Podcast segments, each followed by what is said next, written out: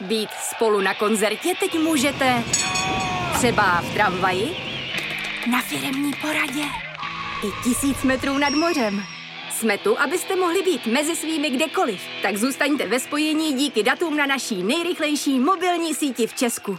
T-Mobile.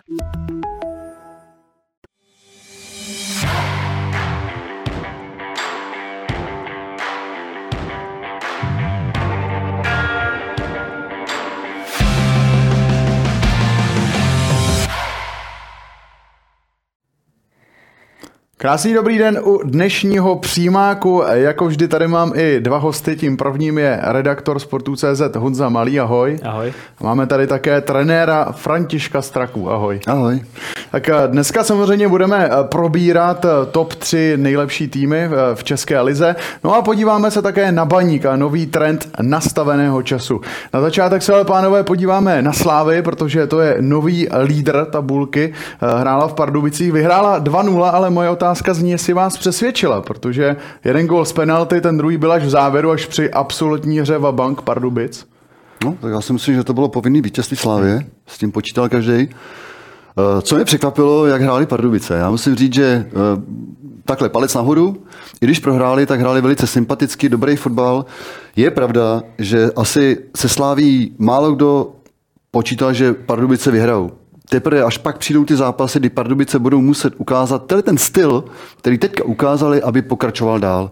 To znamená nebojácnost, velice dobrá kombinace, měli šance, kdyby eh, byli daleko víc se říct, důslednější, možná v těch určitých situacích v koncovce, tak mohli brát i body.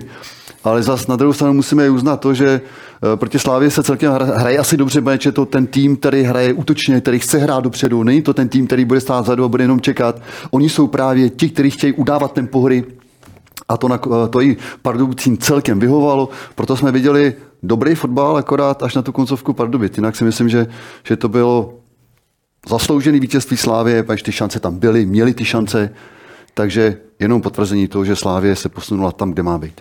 Mm-hmm. Souhlasím, určitě se vším velmi dobrý výkon Pardubic. Dodal bych ještě, že i po běžecký stránce, že Pardubice jako hodně, hodně dobře, hodně dobře dokázali držet krok se Sláví a co se týče Slávě, tak eh, možná byla taková, řeknu, trošku profesorská, že, že v některých situacích možná trošku podceňovala. A co se týče, co se týče jakoby nějakého zklamání z toho výkonu Parduby, eh, pardon, Slávě, tak eh, překvapilo mě, že vlastně Pardubice přehrávali Slávy ve středu pole, kdy, kdy vlastně Slávě má ten střed pole strašně, strašně nahuštěný, má tam prostě velmi, velmi, velmi dobře poskládaný, má tam skvělý hráče a i přesto prostě eh, Pardubice tam dokázali s nimi držet krok a vlastně i v této fázi, no v této pasáži je přehrávat. Mm-hmm. Může to být Franci třeba tím, že Pardubice chvílemi přehrávaly v Slávy tou euforií. Přeci jenom otevření nového stadionu to není úplně každý den, tak mohlo to být tím. Já si myslím, že když hraješ proti eh, týmu, jako je Slávě, tak jsi neskutečným způsobem nabuzený. A ještě máš první zápas doma. Pardubice, Eh, všichni čekali, jaký to bude stánek a tak dále. V mnoha případech třeba i kritizovaný za, to, hmm. za ten sektor hostí. Tomu se taky dneska dostaneme. Tomu se taky dostaneme. Ale eh, co mě na tom eh, opravdu velice překvapilo, jakým způsobem byly Pardubice zorganizovaný po taktické stránce. Oni přesně věděli, co dělají, zajušťovali střed hřiště. To je právě ta síla obrovská, ten motor Slávie, který se právě odehrává v tom středu. Ten, ty dokázali velice dobře eliminovat na základě i těch chyb, které alislávisti produkovali v té přechodové fázi do koncovky v podstatě, kde, hmm. kde chyběla dobrá předfinální a finální přihrávka, tím pádem tam opravdu získávali uh, hráči Pardubic balony a přicházeli do rychlejch protiútoků. To jim totálně vyhovovalo, ale jak říkám, velice sympatický, dobrý výkon Pardubic, až pak oni teďka budou muset ukázat opravdu tu svoji sílu, kterou teďka ukázali v těch hmm. dalších zápasech. Byl to výkon hodný lídra ligy ze strany Slávie Pardubicích? Já si myslím, že tady to je asi to nejzákladnější, je to, dokážeš ty zápasy vyhrávat. Mm-hmm. Co ti to platí, že vyhrát dobrý fotbal, kdy budeš, všichni budou takhle tleskat, super bomba, čuk, čuk, čuk, ale nakonec jedeš domů s prázdnou. Ne, ten účel svědčí prostředky a Slávě tam přijela, aby vyhrála, ty tři body uhrála. Mm-hmm. Jo, naprosto, naprosto s tím souhlasím. Navíc jako ještě teprve druhý jarní kolo po, po zimní pauze, takže vždycky ty, ten začátek bývá takový, takový pozvolnější třeba a viděli jsme to třeba i v tom prvním zápase s Jabloncem, kdy Slávě taky minimálně první poločas, možná hodiny hry taky nebyla úplně v nejlepší formě a pak vlastně to rozhodli až ty střídající hráči tam v zápase s Jabloncem, takže může to být i tím, že prostě je pořád začátek sezóny a ten tým ještě prostě střebává nějak tu přípravu a i třeba nový hráči a tak dále, takže to může být jeden z důvodů. Kdybych tě třeba mohl doplnit, tak to, mm. i, i tohle, co jsi teďka říkal, je naprosto správný. Poněvadž uh, tyhle ty zápasy vyhrávají i hráči uh, z lavičky. Tak to zkrátka je, a jak máš silnou lavičku, tak máš mm. i silný tým a to nakonec Slávě má. Mm. V tom minulém zápase to ukázal Van Buren, který přišel na hřiště a najednou se změnilo všechno. Tentokrát ty šance měl a to říkal i Indra Trpišovský, že je to hráč, který si dokáže, dokáže se do těch šancí dostávat, ale má jeden problém je právě proměňovat. Že? A to nakonec se stalo i teďka v tom hmm. utkání, kde on měl dvě, tři tutovky, který měl dávat, nedal, ale dobrý, ale zase máš hráči, který přichází z lavičky a který tohle to všechno můžou nějakým způsobem změnit. Hmm. To je ještě k doplnění teda k tomu, tak vlastně možná to bylo trošku překvapivé, že Preslávě asi v 55. minutě udělala trojitý střídání a vlastně jí, jí, to úplně nepomohlo, ty, ty změny tentokrát, jako, jako v tom zápase s Jabloncem, tak tady, tady to tolik, tolik nepomohlo. No. Hmm. Tak eh, ne vždycky se to úplně podaří, na koho se ale Slávia zatím může spolehnout, tak to je rozhodně útočník Václav Jurečka.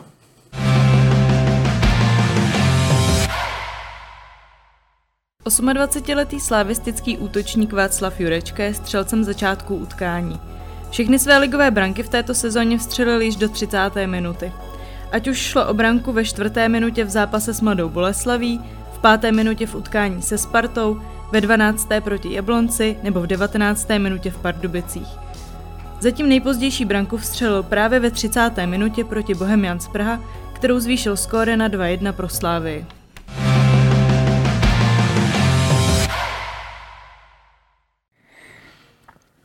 Dobrý střelec eh, pro Slávy, my jsme tam eh, i slyšeli v té reportáži, že on dává góly eh, v těch opravdu raných minutách, tak Čím to třeba může být, Franci? Že se prosazuje to, hlavně na začátku utkání, je tolik nabuzený a pak to trošku uvadá u něj. Já si myslím, že tohle to se nedá naučit, to musíš mít v sobě, tohle je vrozený instinkt, který on má.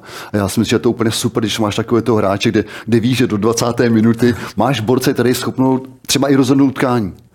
Ale v tom je právě ta jeho síla. On, on jde do těch situací, kde by měl být, od výborný výběr místa, to je ten instinkt, který se nedá naučit, ten musíš sobě mít a toho tam i, i nějakým způsobem vždycky posune do té situace, aby byl. A v tom je on výjimečný. Bude záležet na tom, jestli mu to vydrží díl nebo ne. No. Souhlasím, určitě, eh, určitě hraje roli to, že prostě ve Slávě je ohromná konkurence, tam prostě, když ten Trpišovský postaví dvě jedenáctky, tak ještě mu nějaký hráči zbydou, takže prostě každý ten hráč prostě musí bojovat o ten svůj flek a nemůže prostě vůbec nic vypustit a prostě musí jít do toho zápasu úplně maximálně nastavený. A to, to je samozřejmě případ i Václava Jurečky, který teď třeba, protože on je, si řeknu, takovým povoláním klasický útočník, ale teď se hraje spíš třeba skřídla kvůli konkurenci, takže taky musí se přizpůsobit jakoby tomu stylu a, a dělá pro to maximum. Jakou roli tam Francie může třeba hrát nažhavení a koncentrace eh, do toho utkání? Může tohle to být ta hlavní věc, proč Václav Jurečka dává góly takhle v těch eh, brzkých minutách? To je, jednak tohle to je správně, co říkáš, druhá věc je samotná kvalita toho hráče. A to je samozřejmě, to je psychická záležitost, si myslím zároveň. To by se to podaří ve dvou, ve třech zápasech a teď najednou to pokračuje dál a ty jsi tak nastavený. A, a i ti hráči, který máš kolem sebe, oni ví, že tam je, oni ví, že když tam ten balon přijde, on je schopný ty uh, situace proměňovat, to je strašně důležitý. A pak, když máš, jako tenkrát si vzpomínám na nás, když to může s někým srovnat, s někým srovnat, tak to byl třeba, ať to byl uh, Standa Griga, když jsem to sami věděli, že když tam ten balon dáme do 16, tak ten standard tam je. To samý byl Tomáš Skuhravý. Ty jsi tam ten balon dal třeba kolikrát naslepo, ale ten hráč tam je. A to si myslím, že otázka Juričky teďka. Oni ti hráči přesně vědí, ať už je to zpětná přihrávka, nebo tam jde opravdu ta střílená přihrávka mezi obránce a, a, a brankáře. Ten hráč tam je. Tohle, jak jsem říkal, tohle je instinkt, který ty v sobě máš, to se nedá naučit, ale tohle je obrovská motivace pro toho hráče, to ti dává confidence. To znamená, ty jdeš do zápasu a víš, teď jsem tady. ten, ten mančav mě potřebuje. A když tohle to, i pro toho trenéra je to úžasný, když máš rozdílový hráče a on je momentálně rozdílový hráč. Hmm. No to možná i může vypadat tak, že ty obrany ho doteď podceňovaly. Uh, budou se teď podle tebe na něj víc zaměřovat v těch brzkých minutách, případně jestli ty jako trenér protějšího týmu bys to svým svěřencům třeba naordinoval. Dejte si na něj pozor, hlavně v úvodu utkání. Ty můžeš určitý uh, pokyny dát těm hráčům, který ho brání. A nebo když na něj nasadíš jenom jednoho hráče, dneska to nejde ani, aby ho hlídal jednoho hráč, hmm. jeden hráč, dneska to je opravdu uh, celkově, uh, aby ti hráči ho přebírali a zároveň bránili. Ale t- jak už říkám znova, Tohle to ty musíš mít v sobě. To je ten instinkt, který ty máš, ty ho kolikrát můžeš chtít hlídat, ale on je myšlenkou před tebou. To jsou ty rozhodující situace, které vedou právě ke gólům. Pač on je myšlenkou, myšlenkou úplně někde jinde. To je ta anticipace právě ty situace, která vzniká a pak ta samotná realizace. A on v tomhle směru je opravdu výborný. Hmm. A tam je jako důležitý taky podle mě zmínit třeba, že má tu podporu těch spoluhráčů, nebo že ty mu prostě pak dokážou připravit tu pozici, dokážou do té šance dostat, pak se na ně můžou spolehnout, že promění. Ale třeba když to porovnáme, že tak třeba Kuchta ve Spartě takovýhle servis nemá, když to teď třeba trošku porovnám. Hmm. Chceš no. ještě něco dodat, Franci? Ne, ne, ne, to se potom se pak můžeme popovídat zase uh, někde jindy.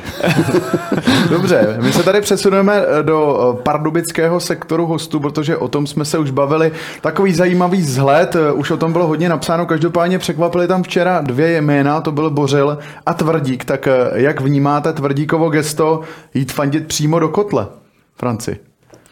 Já tohle celkem beru, nechci říct, že to je nějaký populismus, OK, ale uh, je to zároveň i ukázka toho, že eh, tady máme fanoušky a my si jich vážíme, my je máme rádi, že chodí na fotbal a to, že tam jsou v té kleci, nezlobte se na mě, já eh, fotbal vnímám úplně jinak a hlavně ho vidím úplně jinak, to znamená ta konfrontace evropského fotbalu a našeho fotbalu je úplně, úplně jiná. Dneska opravdu máš v těch vyspělých fotbalových zemích jednu věc a to je my tady řešíme demokracii, to je všechno v pořádku, ale chovej se podle toho.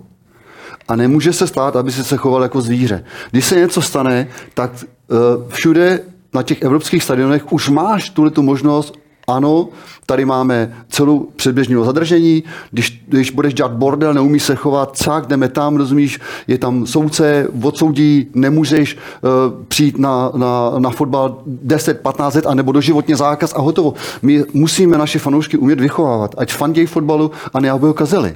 A v tomto směru si myslím, že tohle je dost takový uh, příklad, který by neměl být. Jo. Eh, mně se tohle to nelíbí, páč mi to připomíná, jak bys měl být někde v MMA aréně a tam se měli všichni pomlátit. Jo. Dejme jim i tu šanci, aby, aby opravdu se, se, aby fandili, aby fandili, aby to nezneužívali a pak už, jak jsem říkal, aby přišli učit ty následky. Když se tohle to zneužije, tak je potrestám a byl by klid. Hmm. Honzo, co ty říkáš na sektor Určitě, určitě s tím souhlasím, eh, tak eh, myslím si, že třeba to gesto pana Tvrdíka bylo i způsob, nebo bylo motivovány tím, aby vůbec se jakoby rozběhla teda debata teď o tomhle tom všem, o, o, tom, jaký mají fanoušci mm, komfort nebo jaké mají zázemí prostě na těch venkovních zápasech.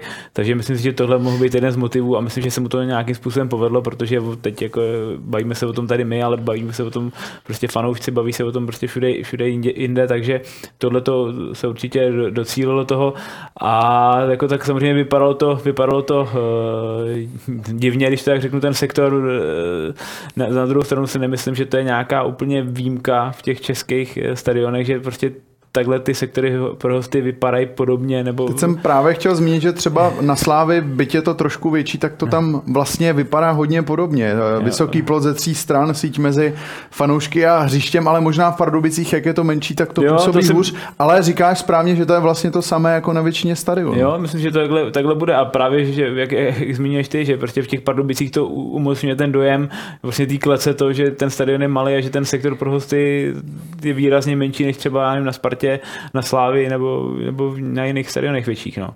Mm-hmm. France, já mám informace, že ty jsi kdysi byl v kotli Sparty, tak uh, jestli bys nám mohl popsat, co se tam dělo, uh, co se tam dělo, co tě třeba nejvíc eh, překvapilo v rámci já té jsem, návštěvy. Já jsem vždycky měl ke kotelníkům, jak se říká, vždycky jsem měl vztah a a, a nebál jsem se ani za, za nima přijít, třeba i když, když sám nedařilo, nebo když, když pro mě to je projev toho, že to je jedna, jedna velká rodina. My jsme, to je opravdu ti kluci žijou fotbalem a, a to je vlastně to, co dělá fotbal. A já jsem tam tenkrát přicházel taky s tím a na to si vzpomínám, když jsme hráli, hráli ten rozhodující zápas i proti Fenerbače, a když jsme právě v Maďarsku, když jsme tam prohráli, tak já jsem šel do kotle i tam za nima. A říkal jsem jim, OK, kluci, eh, věřte nám, my to ukopeme, my se eh, dostaneme do ligy mistrů, dostali jsme se do ligy mistrů a taky díky jim, poněvadž oni vytváří hmm. tu atmosféru, oni, oni jsou ti, kteří, kteří jsou těma pravýma, ale to se nesmí nějakým způsobem eh, znehodnocovat. To znamená, oni, všechno má nějaký kritéria, všechno má nějaké hranice. Musí to být opravdu eh, ta hranice té slušnosti, aby, aby se neurážel klub a tak dále. To je, to je strašně moc důležitý. A v tomto směru třeba mě i celkem mrzí, že dneska, když přijdeš na Spartu, tak tam i uh, ti, ty, ty kluci nejsou v tom kotle. Bylo tam ticho včera. Bylo tam fakt ticho a uh, samozřejmě i ty tribuny se třeba nějakým způsobem snaží to roztleskat, fandit, ale přece jenom ten, ten tón udělá, uh, udávají uh, kluci, kteří jsou právě v tom kotli a ty dechají za, za, za celou Spartu, nebo ne, nejenom za Spartu, ale ti, hmm. ty dechají za ten klub a já doufám, že se třeba i kluci sklidní zároveň a že si to vyříkají i mezi sebou a že třeba i Tomáš Sivok a, Tomáš Rosický, že půjdou do kotle a že si to s nima vyříkají a nastaví se třeba určitý pravidla, aby, aby, ten, aby tohle to fungovalo, poněvadž pak ta atmosféra samozřejmě bude úplně jiná. Mm-hmm. Jo, naprostý, naprostý souhlas s tím, co tady říká pan Straka a jako to, dodává to celkově pak tomu zápasu i pro, jako řeknu, neutrálního fanouška nebo prostě kdo tolik nefandí, tak eh, úplně jiný, jiný ráz a mluvil o tom trenér Tepišovský po zápase v Pardubicích a taky se s tím dá souhlasit, že když se díváte třeba na nějaký zápas třeba Bundesligy, kde, kde prostě tady třeba nemusí být ani na první pohled nějak jako záživný, ale prostě ta atmosféra mu dá úplně jiný, jiný kabát a pak když se díváte třeba na nějaký zápas České ligy, který může být super, ale nejde tam atmosféra, tak vlastně to ten prožitek takový není z toho, že ta atmosféra hmm. jako prostě udělá strašně moc a proto je samozřejmě důležitý, důležitý se, těch fanou, si těch fanoušků vážit, že tam chodí, vytvářet nějaký komfort, vytvářet nějaký prostředí, ale a jak říká se správně pan Straka, je potřeba, aby i oni se museli chovat, protože si myslím, že ty opatření, které jsou třeba na těch venkovních eh, stadionech, tak jako nejsou pro nic a za nic. Že prostě má to nějakou minulost, proč to tak jako musí být. Mm-hmm. Tak eh, necháme téma už kotlu eh, venkovních zápasů a také eh, slávy minulostí a my se v dalším průběhu pořadu přímák podíváme na Viktorii Plzeň.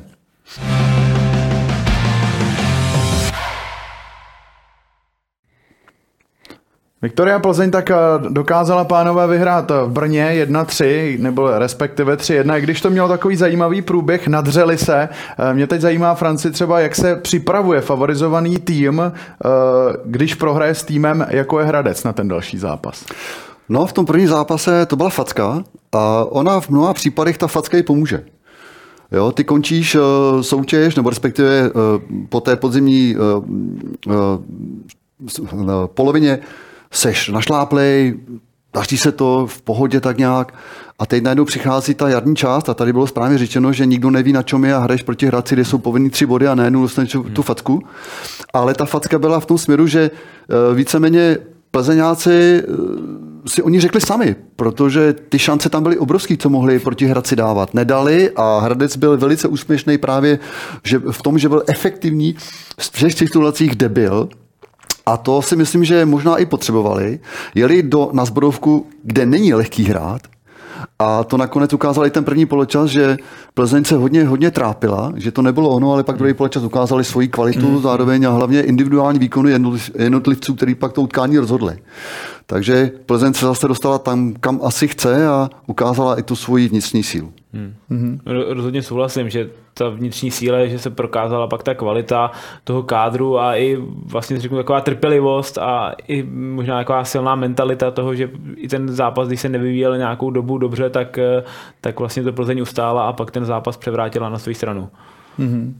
Mohlo to být 2-0, eh, ale ten gol pro Brno nakonec eh, nebyl uznán kvůli offsideu, tak eh, mohla by to třeba pak Plzeň ještě, myslíte, otočit, pánové, kdyby skutečně ten gol uznaný byl? Je kdyby, na to se nehraje, ten gol nebyl uznaný a teď nemá cenu se o tom bavit. Poněvadž Plzeň to utkání zvládla, je to tak, zvládla a kdyby, to neplatí ve fotbale. Řekněme to jinak, má Plzeň na to zvládat takovéhle zápasy, kdyby prohrávala 2-0, otáčet na 3-2? Prohráváš 1-0? Prohráváš. Zvládnul si to? Zvládnul, 3 se vyhrál. A kdyby to bylo 2:0 v jiných zápasech? kdyby znova, vrátíme Jestli se, má na to sílu Kdyby, Plzeň? já si myslím, že to je mančav, který je silný, ale v této situaci asi těžko můžeme teďka tady hodnotit, jestli by to zvládla nebo ne, peč. Hmm. Ta situace nebyla. Kdyby byla 2-0 a nezvládli ji, tak by se pak mohli se bavit o tom, jestli by ji Plzeň zvládla nebo ne. Jo, souhlasím, souhlasím, je to prostě hrozně těžký odhadnout, jo, ono pak i ten každý zápas je pak jiný, že jo, každý, eh, ty, ty hráči jsou, že jo, v každém zápase mají jinou formu, jinak nastavený, trenér do toho jinak zasahuje, takže, takže je to opravdu takový spekulativní a těžko, těžko říct, jestli by to Plzeň, Plzeň eh, obrátila, na druhou stranu jsme viděli, že třeba pak ten inkasovaný gol s Brnem asi hodně, hodně zacloumal a vlastně od té doby pak už měla Plzeň tu hru víc, víc pod kontrolou, než do, než do, než do, do té doby, než prohrávala. Co tady pánové Plzeň ukázala tím obratem do dalších kol Fortuna ligy? Směl zapomenout na jednu věc, že Plzeň hrála ligu mistrů. A tak to zkrátka je. Kvalita je úplně někde jinde. Podívej se na lavičku Plzně a podívej se na lavičku Brna. To je diametrální rozdíl. A tady nakonec jsme se o tom teďka bavili. Ten zápas rozhodly individuality jednotlivých hráčů. Je to tak je. A to ukazuje opravdu, že Plzeň má kvalitní mančav k tomu, aby dokázala se dostávat i z těch situací, kdy prohrává. A to nakonec se stalo i v Brně. Mm-hmm. Jo, souhla, sou, ne, souhlasím, má jenom prostě třeba vypíchnu, že Adama Vlkanovu, hráč, který tam jde z lavičky, který, který by byl v Brně, že myslím 100% v základní sestavě, Plzeň se může dovolit nechat na lavičce Matěj Vidra, který vlastně ani nešel do hry, takže prostě ta síla lavičky je enormní a třeba, že Adam Vlkanova tak byl vlastně jední, jedním z těch hráčů, kteří ten zápas pak jako hodně ovlivnili. Můžeme se také podívat na zajímavé jméno Plzně, to je Roman Květ, protože Michal Bílek mluvil o tom, že právě Květ je budoucností Viktorie Plzeň, tak eh, souhlasíte s tím? Když o tom mluví trenér, tak ho beru za slovo. Protože měl vynikající sezonu v Bohemce, mm-hmm. opravdu je to velice dobrý střelec. Mně se líbí na něm jedna věc a taková určitá skromnost, že on není eh, až tak nějak vidět v těch zápasech, ale on je vidět v těch momentech, kdy má být vidět. A v tom je právě ta síla. Hmm. A to se mi líbí, že i Michal Bílek tohle to oceňuje, protože to hráč, který dokáže i svým způsobem zápasy rozhodovat a já doufám teda, když už teda v, Plz, v Plzni je, takže nám to i bude potvrzovat v těch dalších utkáních. Hm. Já jenom bych tomu doplnil, že určitě ano. Na druhou stranu ještě zase je tam krátce a bude potřeba ještě nějaký čas, aby se tam adaptoval, aby si, aby si zvyknul na, na, na spoluhráče, na ten systém, na třeba jinou roli, než měl Bohemce a podobně. Takže v budoucnosti určitě může být, ale potřebuje ještě asi čas, aby, aby si to všechno sedlo. Mm-hmm. Kde můžeme hledat jeho silné stránky? Když pan Bílek mluvil o jeho velké budoucnosti, tak eh, Franci, co ty bys u něj vypíchl? Já si myslím, že to je velice dobrý střelec a těch máme hodně, hodně hmm. málo. A hlavně ze střední vzdálenosti. To je jeho velice dobrá silná stránka. Myslím si, že to je hráč, který je v osobních soubojích, že se nebojí právě vyhledávat ty situace jeden na jednoho. A v tom je, si myslím, že takový rozdílový hráč, ne rozdílový hráč, ale jiný. Jiný, mm. jiný hráč. Myslím si, že právě i tam, co se týče systému Plzně, tady to bylo správně řečeno, že bude potřebovat určitý čas, aby si zvyknul na herní systém Plzně, který se hraje, ale on je právě v tomto specifický, že dokáže Eh, opravdu rozhodovat zápasy z střední vzdálenosti a to mám já moc rád, protože u nás se moc právě nestřílí z té střední vzdálenosti, že málo. Teďka to bylo úplně úžasný, co udělal Kopic třeba. Hmm. To bylo úplně nemohlavatý nastřelit teď proti Slávy. To, já úplně tyhle ty situace miluji, když ty hráči to vemou na sebe. Když už nehledají dalšího hráče a do nějaký tutovky, nebo ne tutovky, ale někam třeba dávají center na někoho, kdo tam je, ale vemou to na sebe a teď se opravdu snaží tu bránu ohrozit nebo s tím cílem dát góla a to se mi strašně moc cení. To je super. Chceš něco dodat, Honzo? Souhlasím, ne, taky vlastně u Roma, Romana Květa, co mě první napadne, je prostě ta jeho výborná střela ze střední zálenosti. To si myslím, Můžeme že říct tak, bomba možná. Bomba, přímo. no, že to je opravdu takový jako hodně poznávací znak u něj a takový, co člověka první napadne u něj. No. Viktorka Plzeň tak má teď zraněného Kalvacha, tak eh, je on právě hráčem, který by ho měl nahradit a může jeho výkonnost ještě růst, myslím tím Romana Květa? Já si myslím, že čím víc on bude dostávat eh, minutáž, tím bude ještě lepší. A tím, eh, že bude i víc ve hře poznávat své spoluhráče, tak tím si myslím, že budou i daleko víc vyhovovat. I oni sami pochopí kluci, co on bude potřebovat v tom směru, že ho možná budou dostávat i do těch situací, o čem jsme teďka mluvili. To je ta střelba z těch 25-20 metrů. A na druhou stranu Plzeň má velice schopný a dobrý záložníky. A když jeden těch z těch hráčů vypadne, tak si myslím, že když přijde někdo z lavičky, tak je schopný absolutně nahradit toho, který odchází. Mm-hmm. Souhlasím, na druhou stranu prostě Lukáš Kalvach eh, je hodně specifický, jako, jako důležitý pro tu, pro tu Plzeň, takový, řekl, takový bojítko mezi, mezi obranou, zálohou, takže bude těžký ho nahradit a nemyslím si, že třeba by úplně Roman Květ na té jeho pozici mohl hrát, že on přece jenom je hráč asi trošku, trošku výš. Mm-hmm. V tomhle případě teď opustíme také Viktorii Plzeň a podíváme se na pražskou Spartu.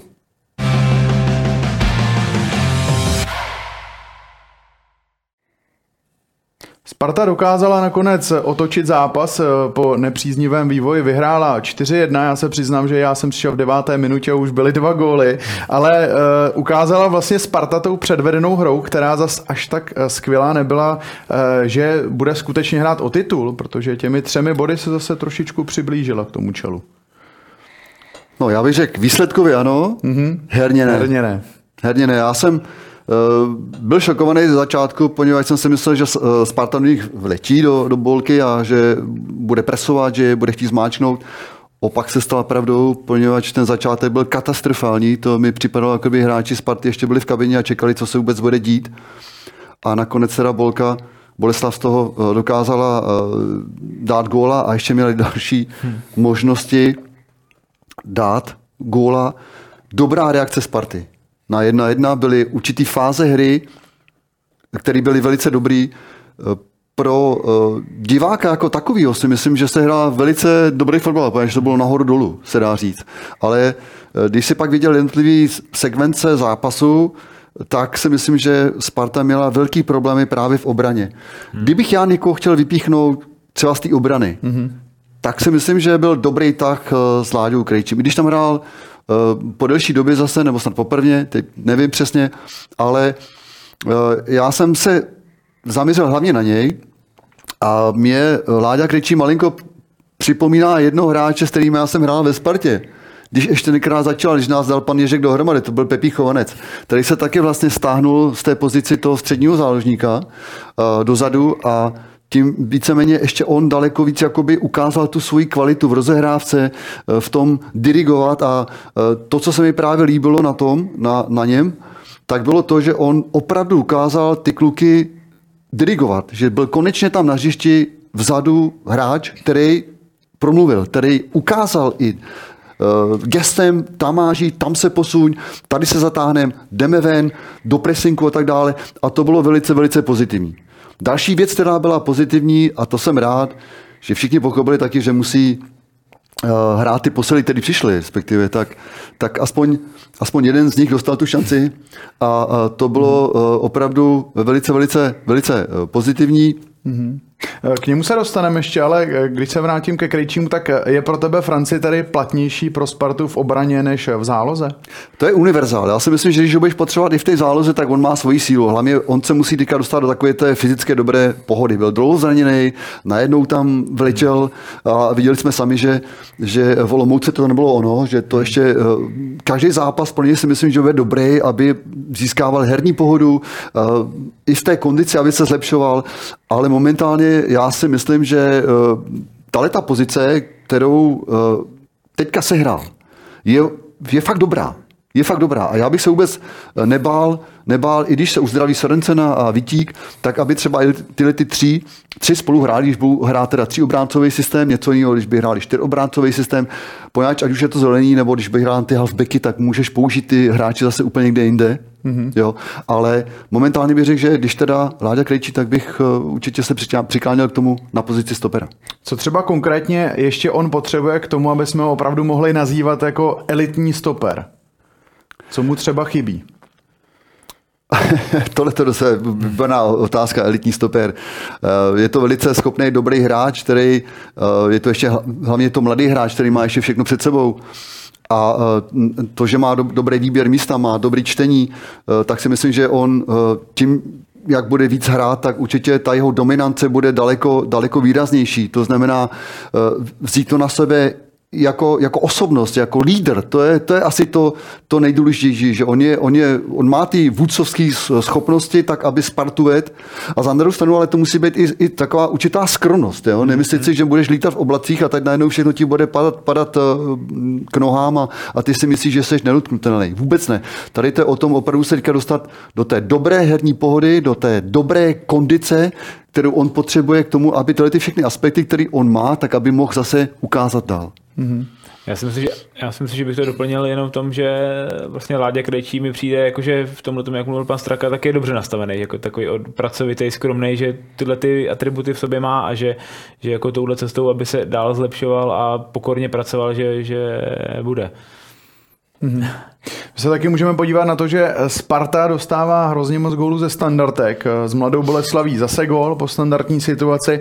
Celkem ze 17 gólů, které Sparta dostala, tak 9 jich bylo ze standardek. Tak eh, překvapuje tě to, Franci, a čím to podle tebe může být? Ano, překvapuje, pač tam jsou určitý situace, nebo tyhle ty situace se nacvičují, 100% v tréninkách. A buď teda hraješ zónovou obranu, nebo hraješ eh, chlap na chlapa, a pak už je to otázka toho, jak to tam funguje v 16. To je jasný, tam si všichni musí pomoct. Ale co mě překvapuje, třeba právě při těch odražených balonech, že, že se dostávají hráči eh, ke střelbě jako Tomič teďka, hmm. který tam byl absolutně volný, kde třeba hráči nevystoupí po té odražené hlavice, která jde eh, za vápno, tak aby celá ta obrana se posunula ven. Eh, nedá se, nedá se, nebo třeba nejde se proti balonu, aby přišel blok určitý. To jsou situace, které Sparta bude muset každopádně řešit, protože to jsou hlavně strašně laciný góly a tohle to, tomu se musí zabránit, zamezit. A znova, to je otázka individuální, to je otázka zodpovědnosti, otázka opravdu nekompromisní v těch situacích, otázka komunikace, hmm Páč základ číslo jedna je golman, mm-hmm. který víceméně musí určovat to, aby ty hráče před sebou dokázali mm-hmm. usměrňovat, když teda ten balon nejde vyloženě to malý vápna, kde by to měl mít pod palcem, ale uh, je to pravda, že Sparta v tomto směru bude muset při standardkách hodně zabrat. My jsme se teda bavili o tom, že eh, ty týmy to určitě trénují. Ve Spartě to očividně asi nestačí, tak jak z téhle té celé situace ven, pokud tedy ani ten trénink nepomůže, tak eh, co udělat vlastně tedy pro to, aby Sparta ty góly nedostávala? Ne, tam ten trénink musí pomoct právě. Ne, že by nepomohl. Tam je to otázka, co se pak stane opravdu v té tvrdé realitě, když nastává tady ta situace. Ty můžeš něco simulovat, to je pravda. Ale pak přijde ta realita tvrdá, kde ty máš buď hraješ chlap na chlapa, anebo tam je ta zóna, že jo? A v tom, v tom je právě to, to, ten začátek. To je komunikace mezi těma hráčema. Komunikace, aby si dokázali přebírat ty hráče, který do těch prostorů nabíhají. A nebo když hraješ jeden na jednoho. Já si neumím představit, já jsem hrál vždycky jeden na jednoho. A neumím si představit, kdybych já ten úkol nesplnil. Jo. Tak, mě, tak mě pan Ježek možná pos, pos, poslal do práce. Jo, ale, ale tohle to je zkrátka zodpovědnost. Ty máš nějakou, nějaký úkol a ty se ho snažíš splnit. Je jasný, že ne všechno se podaří, to je jasný. Děláme chyby, jsme jenom lidi, jsou určitý situace, že přicházejí třeba bloky v těch situacích. Tohle to já jsem uh, dělal třeba i pro Tomáše z Kuhraví nebo pro Standu Grigu, nebo třeba kluci i pro mě, kdy mi blokovali právě toho bránícího hráče, abych já se do těch situací dostal. Ale teďka ty se mi ptáš na to, co, co mají ty hráči dělat, aby se zlepšovali. Jo. Tohle, hmm. jak už říkám, tohle to je individuální přístup, komunikace, tvrdost, nenechat třeba toho hráče vůbec eh, se odlepit od země a tak dále. Já jsem se třeba staral jednu věc, když jsem toho hráče měl, tak abych ho nenechal právě rozeběhnout a, a, a aby se mi nedostal do vzduchu. Jakmile ten hráč se ti odšroubuje a jde už nahoru a ty neskáčeš s ním, nemáš šanci ho nějakým způsobem držet nebo udržet. Pak je to otázka toho, jestli to dá nebo nedá. Ale tohle to jsou základní věci, které jsou.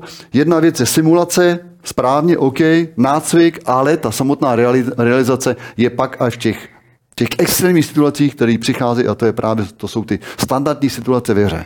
Nemůže být třeba, eh, třeba i problém v tom, že Krejčí tak je původně záložník, panák, eh, původně útočník, že tam třeba nemají ty základní návyky těch obranců, kteří to třeba hrají opravdu celý život?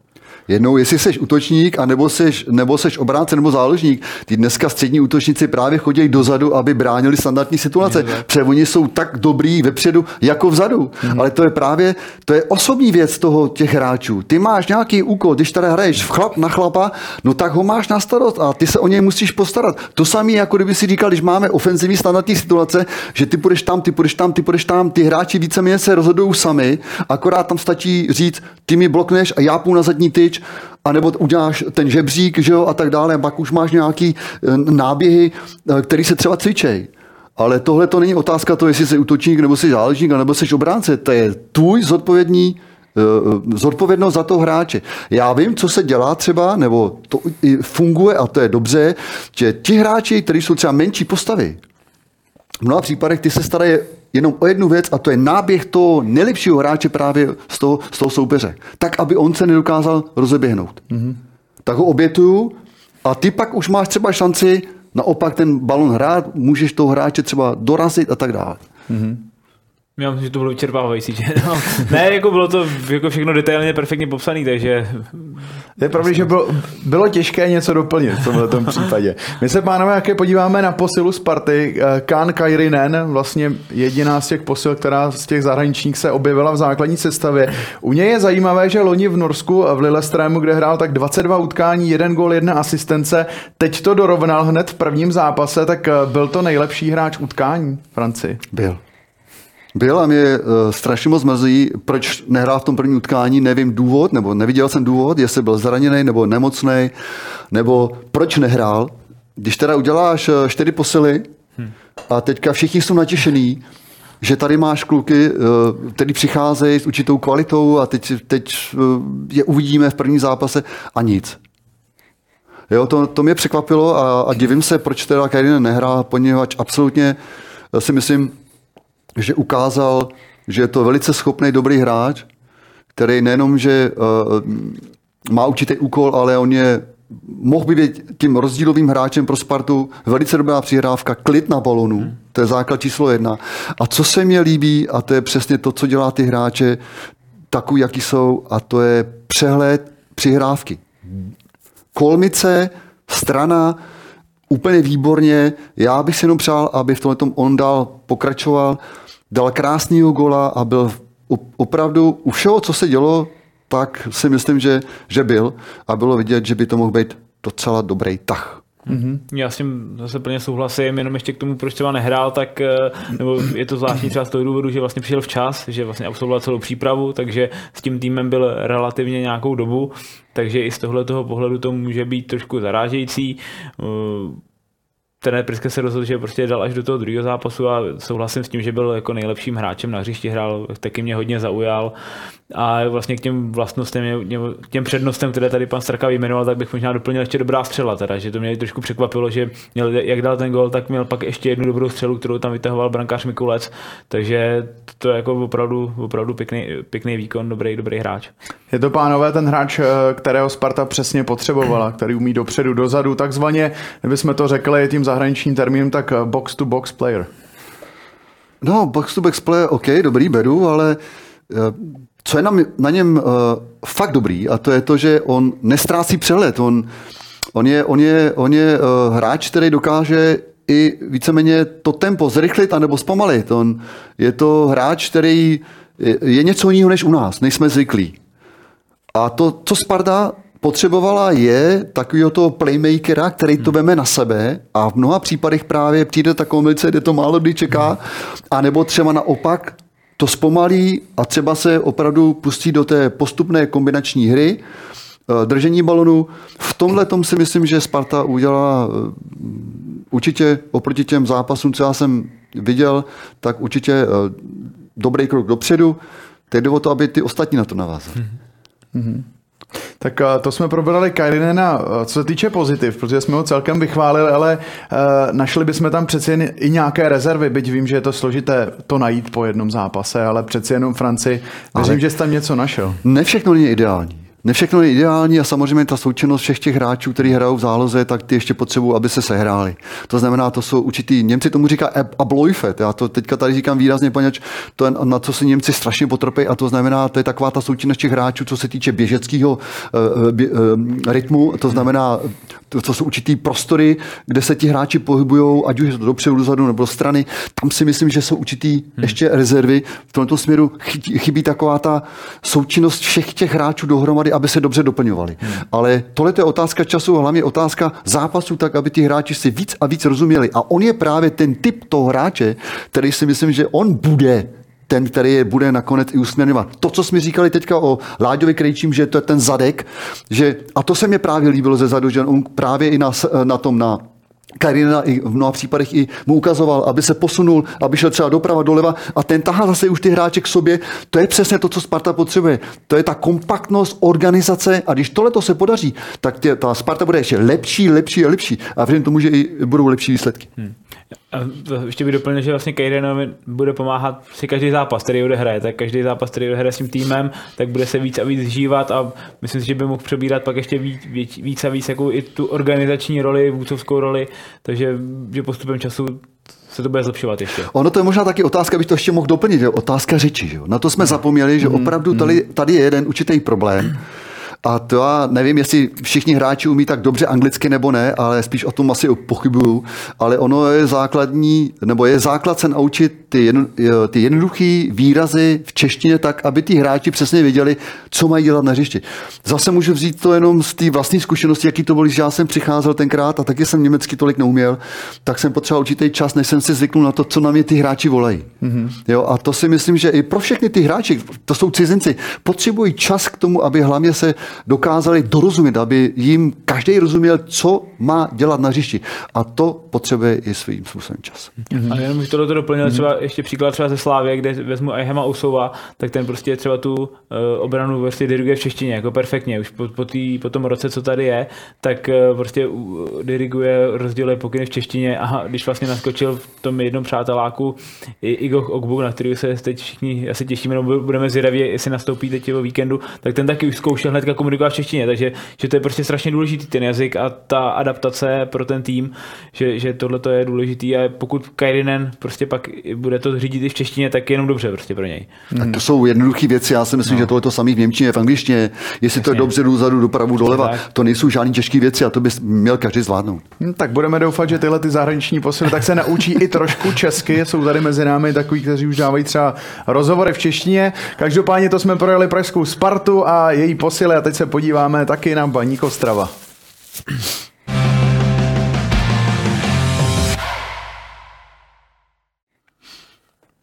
Baníku se daří po příchodu Pavla Hapala, tak uh, sedm utkání, bilance čtyři výhry, jedna remíza, dvě porážky, skore 18-10, prohry jen z Plzní a Sláví, uh, tak uh, naposledy výhra v Teplicích, 5-0, první letošní výhra venku, tak je to skvělým baníkem tenhle výsledek, anebo slabými Teplicemi? Ne, já bych řekl, že to je opravdu to je podpis Pavla Hapala. Já jsem ještě uh, měl možnost s Pavlem právě než odešel do baníku mluvit, protože jsme spolu komentovali něco na nově. A tak jsme se o tom bavili, uh, že to laso má z baníku a tak dále. Já jsem tenkrát říkal, uh, Pavle, to je přesně to, co ty potřebuješ. To je tvůj klub, ty se vracíš domů, jo, a to jsem tak nějak cítil a, a když jsem viděl Pavla oči, jakým způsobem byli zapálený a jak se na tu práci těší, jak se na to, jo, takže jsem věděl, že opravdu ten podpis tam Pavla přijde a to se nakonec i ukazuje. Mm-hmm. Je to mančav, který je velice, velice uh, kompaktní, se dá říct. Mm. Uh, jenom díky té nemohoucnosti ve Zlíně nevyhráli, kde Rakovan měl úplně fantastický den, který chytil snad 3-4 góly, tak nakonec Baník ukázal opravdu tu sílu v Teplicích v té kombinaci zodpovědnosti na jednotlivých postech.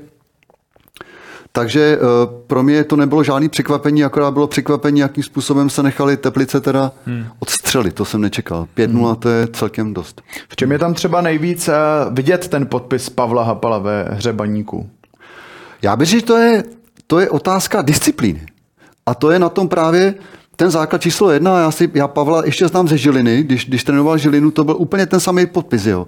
To je po ztrátě balonu všichni, všichni za balon, po ztrátě balonu za balonem, OK, eh, po té taktické stránce výborně vyplňovají prostoru, ale hlavně ve velkém množství se dostávat i do, do přičíslení, rychlý breakový situace, otázka pressingu, ano, otázka jdeme na půlku, budeme hrát eh, zónový pressing a tak dále. Takže opravdu tam je cítit z toho manšaftu, že je namotivovaný, že je hladový po úspěchu a to, je, to bylo vidět právě i v Teplicích, že mají v krvi takový ten, ten podpis toho Pavla uh, Hapala, útočný styl, OK, ale za, zároveň obrovská disciplína. Hmm. A v tomto směru se malinko, ne malinko, ale podstatně Baník Ostrava zlepšil. Hmm. Souhlasím, já myslím, že i má jako prostě na to vhodné typy, typy hráčů, že když prostě vezmeme třeba Kadu a Palavšiče, tak pak je do, do těch rychlých breaků, tak to jsou prostě výborný, výborný hráči, Jir, Jirka Klíma, taky výborný útočník, ve středu hřiště třeba Filip Kaloč, takže myslím, že ten tým baníku je dobře poskládaný a že i tím příchodem třeba Pavla Hapala se tam, když na trošku jako řeknu, uvolnila atmosféra v tom týmu. Jako, myslím si, že tak, takový dojem to na mě působí, že ten baník je takový uvolněnější, že tam ta nálada se, se zlepšila a prostě napod začíná víc naplňovat ten svůj potenciál, který v tom týmu rozhodně jako dřímá. Jedno zajímavé jméno ještě v tomto zápase také Matěj Šín, 18-letý hráč, eh, kterého se povedlo zařadit do sestavy po onkologickém onemocnění. V červnu byl na operaci. V říjnu už eh, dokázal s týmem trénovat, tak jak složité je pro trenéra vracet hráče do sestavy po tak náročné nemoci? Já si myslím, že je to úplně fantastický, když eh, máte hráče, který už ten první závod vyhrál. A má úplně husinu, poněvadž hmm. tohleto, když si člověk uvědomí, eh, čím těm hráč procházel, to je otázka života a smrti. A tady to je neskutečný impuls pro toho hráče. A, pak když, když ten uh, kluk dostane tuhle tu šanci, aspoň na chvilku okusit tu atmosféru, to je neskutečný náboj. Jo, to tě neskutečným způsobem posune. Tohle to, já si jenom přeju, aby těch případů bylo víc, aby opravdu ty, co mají ty obrovské problémy se zdravím, dokázali eh, tu, ten životní boj vyhrát a znova se posunuli. Tam, kam si přijou. A, a já jenom věřím tomu, že on půjde tou, tou cestou, kterou si nastavil teďka, že ta obrovská motivace, který v něm je, ten to je, to je neskutečný, to úplně zemi to je, to je bomba úplně. A moc si přeju, aby tu šanci asi dostával dál. Ty jsi, France, kdysi vracel do fotbalu Jana Šimáka, bylo to trošičku z jiného důvodu, ale jak moc těžké je tam eh, hráče vlastně takhle dostat zpátky na tu fotbalovou vlnu a jak správně dávkovat ty minuty, protože třeba Matěj Šín ve Zlíně dostal tři minuty, eh, teď osm, tak jestli je to případně takhle správně a eh, tvůj názor k tomu. Jasně, absolutně. Postupně samozřejmě ty sám nevíš, jak to tělo bude reagovat na, jednak je to nejenom ta fyzická zátěž, ale to, je hlavně otázka psychického rázu, to znamená eh, tohle to, aby ty si se dokázal s tím vyrovnat, že najednou tu šanci máš, Jo, a postupně těm hráčům dávat víc a víc prostoru. Já si tenkrát pamatuju na Honzu Šimáka, který potřeboval taky určitý čas a dostat ten čas a nakonec i ten, ten, ten čas, který jsme mu dali, tak i splnil. Já eh, si myslím, že Honza Šimák byl eh, tenkrát jeden z těch nejlepších fotbalistů, který jsme u nás měli a to dokazoval nejenom v Hannoveru, kde byl nejlepší střelcem druhé ligy, ale a nejenom to, ale dokazoval i, v Bayeru Leverkusen, kde byl. Byl to vynikající hráč a, a tohle to step by step, já říkám. Znova dostat to, ne znova, ale ten hráč, aby si uvědomoval, ano, tady máš naší podporu, my tě nenecháme padnout tady ji máš a teď už taky záleží na tobě, aby ty si tomu věnoval to nejlíp a jakýkoliv problém kdyby byl, tak aby si měl k nám důvěru, ke klubu, k trenérovi, ke spoluhráčům, aby ti fungovala rodina, aby, aby ti fungovalo to zázemí, které je strašně důležitý k tomu, když to přichází, aby si se ty z toho dokázal dostat ven. A pak už je to samozřejmě otázka trenéra, je to individuální záležitost, hlavně si má mluvit, aby neměli strach říct ty svoje problémy, které mají. A to je zase otázka psychologie, aby si dotá, dokázal na to správně reagovat, aby si třeba i pomohl, buď radou, anebo třeba si doporučil, aby třeba přišel psycholog, aby si dokázal toho hráče zase dostat tam, kam on si přeje. A, to, je, to je trnětá cesta, ale když ji správně načasuješ, tak je úspěšná. Můžeme zmínit ještě Davida Lišku, ten byl kvůli onemocnění srdce také blízko eh, konce kariéry, tak jsou tohle takové impulzy, eh, tyhle ty příběhy těch hráčů pro to, aby ten samotný tým byl silnější? Absolutně, to ti dodává, dodává neskutečnou energii. Nejenom tobě, ale to dodává energii i týmu. A to se pak i projeví. A já těm klukům strašně moc fandím, mám je rád a držím jim palce, aby, aby si to užili a, a užívali a, a aby se jim dařilo hlavně. Aby byli zdraví, to je to nejdůležitější, co je zdraví. Souhlasím, a možná jenom doplním k tomu to, že všechno podepisu, co tady padlo, a jenom možná doplním, že i ty hráči jsou možná takový pak jako uvolněnější, nebo prostě nahlížejí asi na všechno jinak, když prostě projdou strašně těžkou životní situaci, kterou si asi my jako ani nedokážeme představit, jako čím projdou, tak vlastně mají jiný pohled, náhled na to a třeba, že jsou pak vděční za každou minutu prostě na tom hřišti, přistupují prostě ke všemu úplně jinak a, a taky jenom prostě bych, bych chtěl říct taky, že prostě oběma hrozně fandím a, a přeju, aby, aby byli úspěšní, aby se jim dařilo, aby, aby hlavně byli zdraví. Teda. Já můžu mluvit sám za sebe, protože já jsem něco podobného prožil a, a jsem taky rád, takhle to klepám, že se mi to taky podařilo porazit tohletou ďábla, kterýho jsem měl v těle a, a, a kluci to samý a, a hlavně ať se daří. Přesně tak. A ještě na závěr můžu ještě zmínit takový krátký příběh z Bundesligy, kde Sebastian Haller, jenž eh, také měl rakovinu varla, tak skóroval o víkendu v Dortmundu poprvé po svém návratu, takže tyhle příběhy rozhodně vidíme rádi a doufejme, že to tak bude i do budoucna. My se teď na závěr dnešního přímáku podíváme na ožávé téma a to je délka nastaveného času.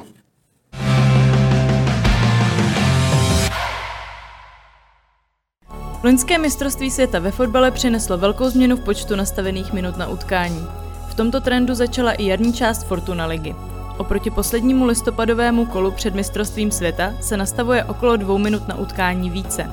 V právě odehraném 18. kole rozhodčí v průměru nastavovali o 9 minut a 25 sekund.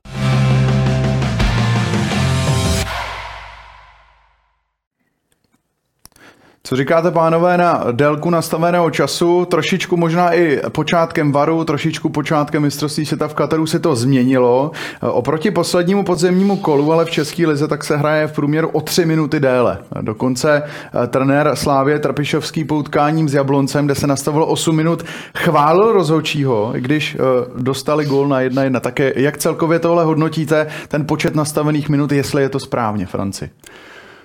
Já to vítám, protože ty prodlevy, které jsou, v mnoha případech neodpovídaly tomu té hrací době. Mm-hmm. Otázka, otázka varu a teďka uh, opravdu, když teda zasahuješ do určitých situací, které jsou nezbytné, tak zasahuj. Ale když nemusíš, tak nezasahuj. Tohle to si myslím, že by se mělo, mělo změnit, poněvadž to jsou věci, které, a to, to je otázka toho, když máš stoprocentně offside, který vidí každý. Hmm.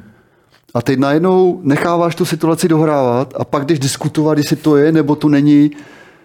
To jsou prodlevy, které by neměly být. Jsou situace, které jsou opravdu takové, že se potřebuješ podívat. Tak je to naprosto v pořádku. Tak se podívej, máš tam určitou minutáž nebo něco takového, to vidíš v pořádku. Ale aby si dostával echo a pak teprve si teprve šel podívat, běžel si tam k tomu monitoru a zase zpátky. Nevím, jestli to správně nebo ne. Měli bychom nechat možná naše rozhodčí víc rozhodovat o těch situacích, které jsou a zasahovat s varem, akorát v té situaci, když je potřeba. Mm-hmm. To, že se nastavuje čas, to je dobře, poněvadž ať už tohleto zdržování nebo nezdržování, to sem nepatří a proto taky plus střídání, cedra, cedra.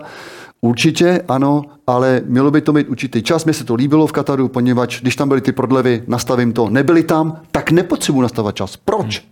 Takže v tomto směru, jak už jsem říkal, by mělo přijít určitý pravidlo. Tady, když se hraje eh, fotbal, který je svižný, málo se fauluje, uteče nám těch 45 minut, nevím, proč by měl nastavovat 8-9 minut. Naopak, když se hodně přeruše, hodně faulů, prosím, ano, jsou tam určitý věci s varem, tak bych to nastavil.